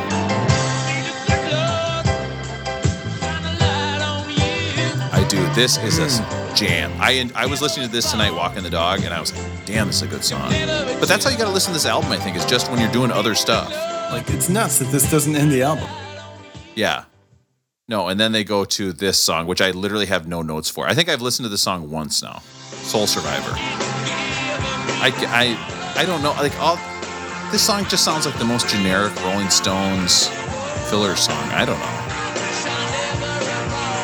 But is a generic Rolling Stones filler song an awesome song? Absolutely. If you wrote, if I was in a band that wrote Soul Survivor, I would be absolutely. But you compare that with almost every other Rolling Stone song, especially, and I, it's, I don't know, guys. I this album, I, I think this was the first double album we've done in a while, and it really wore me down. Like all these songs sounded so similar. I don't know, and and they're good. And and when I tried to listen to them and take notes, I was I was honestly I was not happy. I was pretty miserable when I did this walking around the city and walking my dog, I loved it. I it just as background music, it's just absolutely wonderful. So Mhm. let's get to our rating system that everyone is raving about. Uh, so we're judging this not whether or not it's a good album, because guess what? The Rolling Stones top 500 albums, a lot of them are pretty good. This album is seventh on the list, and we want to say, is this well rolling, well toned? It's it should be seven. It's perfect. Did it get rolling boned? It's too low on the list. It should be a higher number. Wait, Hmm. no, it should be a lower Huh? number. Lower should- on the list. it's a lower number, but it's too low Higher on the ranking, list. lower it should be number. a lower number. Did the song get boned? Should it be higher than six? Or is it a rolling groan? We hated listening to it. It should be lower than six or not on the list at all. Matt, what do you think? Where do you rate Exile on Main Street, the double album by the Rolling Stones? I mean, from a Rolling Stone standpoint, I don't put it. I mean, this is the first one on the list, so this is their highest rated album. I don't put, I don't put it as their greatest album in my book. So I, I'm in a rolling groan on this one. This feels like a, I don't know, 40s, 50s kind of an album for me. Um, so I, I'm, I'm, gonna, I'm saying it's ranked too high on this list. All right. And you didn't have to say it was ranked too high because that's obvious from my rating system that was so clear to start with. Right. This was a rolling groan. Russell, what do you think? Yeah, it's it's insulting that nobody understands the the ranking system at this point, Rob. We've we've been through it multiple weeks. There's there's rolling well toned, Yep. rolling boned, rolling groan. And I've got a shirt. I've made a thousand shirts with this on there, and I feel like maybe that was a mistake. I think that might have been a mistake on my part. Call in for a free one. Absolutely do not do that. Th- th- this was a tough one for me. I don't think the highs on this album are as, as high as the highs on the, the first few albums we've seen we've listened to. And and Matt kind of mentioned I don't think this is my favorite Rolling Stones album either. But this album is really fun to listen to. And I really enjoyed listening to it. I think all most of the songs are jams. There- There's a few low points and it's kind of scattered. But overall, I'm gonna say rolling well toned. I think it probably should be close to that top 10 range. It might be a little high for me. It's it's probably not a top 5 or 6 album for me, but I'm also going to say Rolling Goon because out of the top the top albums we've listened to so far, if I were to go around and start jerseying people like random people at the Mall of America or something, the only album you could even closely do that to has to be this one. Listen to the honky Hey, Oh, you Russell's like giving him- guitar? Hey, why don't you turn around and want to walk me over the head with this guitar? Oh, Russell's Russell put him in the shake, rattle, and roll. And it was dates kicking over the umbrella right on the head. It's a tag team. oh, quick, tag her in. Fuck yeah.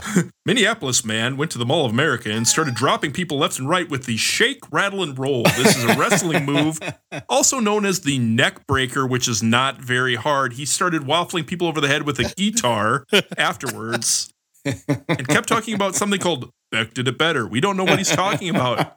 Yeah, if you go to jail, please promote the podcast. We're begging. you. Yeah. we'll be big with the prison population. We, I need the uh, downloads to feel good about myself. we haven't hit that population yet. No. Aaron, what do you? Well, we never. We'll soon. Aaron, what do you think? Uh, you know that I'm always trying to put albums in their historical context, and by historical context, I'm thinking about how does this relate to any Funkadelic albums that might have been released in the same year. Christ. Turns out Funkadelic also released a double album in 1972 called America Eats Its Young, with jams like If You Don't Like the Effects, Don't Produce the Cause, and Everybody's Going to Make It This Time. And I'll be honest, I'm not all the way through that Funkadelic album because double albums are all too long. But so far, I like it better than Exile on Main Street, although I do love Exile on Main Street. And uh, I'm going to have to say it's a rolling groan. All right. The correct answer is this is a rolling wrong album. Ooh. I think they should have put "Let It Bleed" or "Sticky Fingers" on here. This this one, I this might surprise you. What I'm about to say. Ready? Say it with me. I don't The mix like the the is mix. mix, the Mick Jaggers. And when I say mix, I do mean Mix Jagger that time because he's too far back in the mix. Huh? He should be. We should be hearing Mick. We should be hearing the guitar. It should be clear. It's the, the, there's such brilliant stuff, and this this album to me is just kind of a mess. Lower it down. Put that great album cover I like, Sticky Fingers. Bring it on up, and that is it for us today. Uh, that was Exile on Main Street. The next song we have to, or the next, Jesus Christ, the next album that we are going to be covering is. Hold on, Rob. We, we're supposed to edit it when you start snapping like that. Oh no, that was my sign to start recording. Have I not hit record? Let's see. That's my bad. Oh, no. The Oh next God, album we did we did not ask Rob. A, oh my god! we the next album is absolutely a change of pace, and I am super excited to talk about this next one with you. We have London London Calling, right? The Yep, Clash. The Clash. London yeah. Calling. the The next Clash. song. The next song is God It's an album, Rob. It's an album. The next single album we have, where every song I assume is going to be about 30 seconds long, is London Calling The Clash. This is it for Beck Did It Better.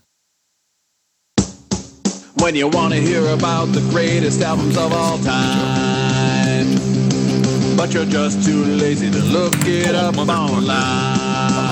If you want to hear from guys who chat and then they get off track, I've got the perfect podcast for you, Jack. Beck did it better. Oh my god! This Mick Jaggermeister is way stronger than I remember it being years ago.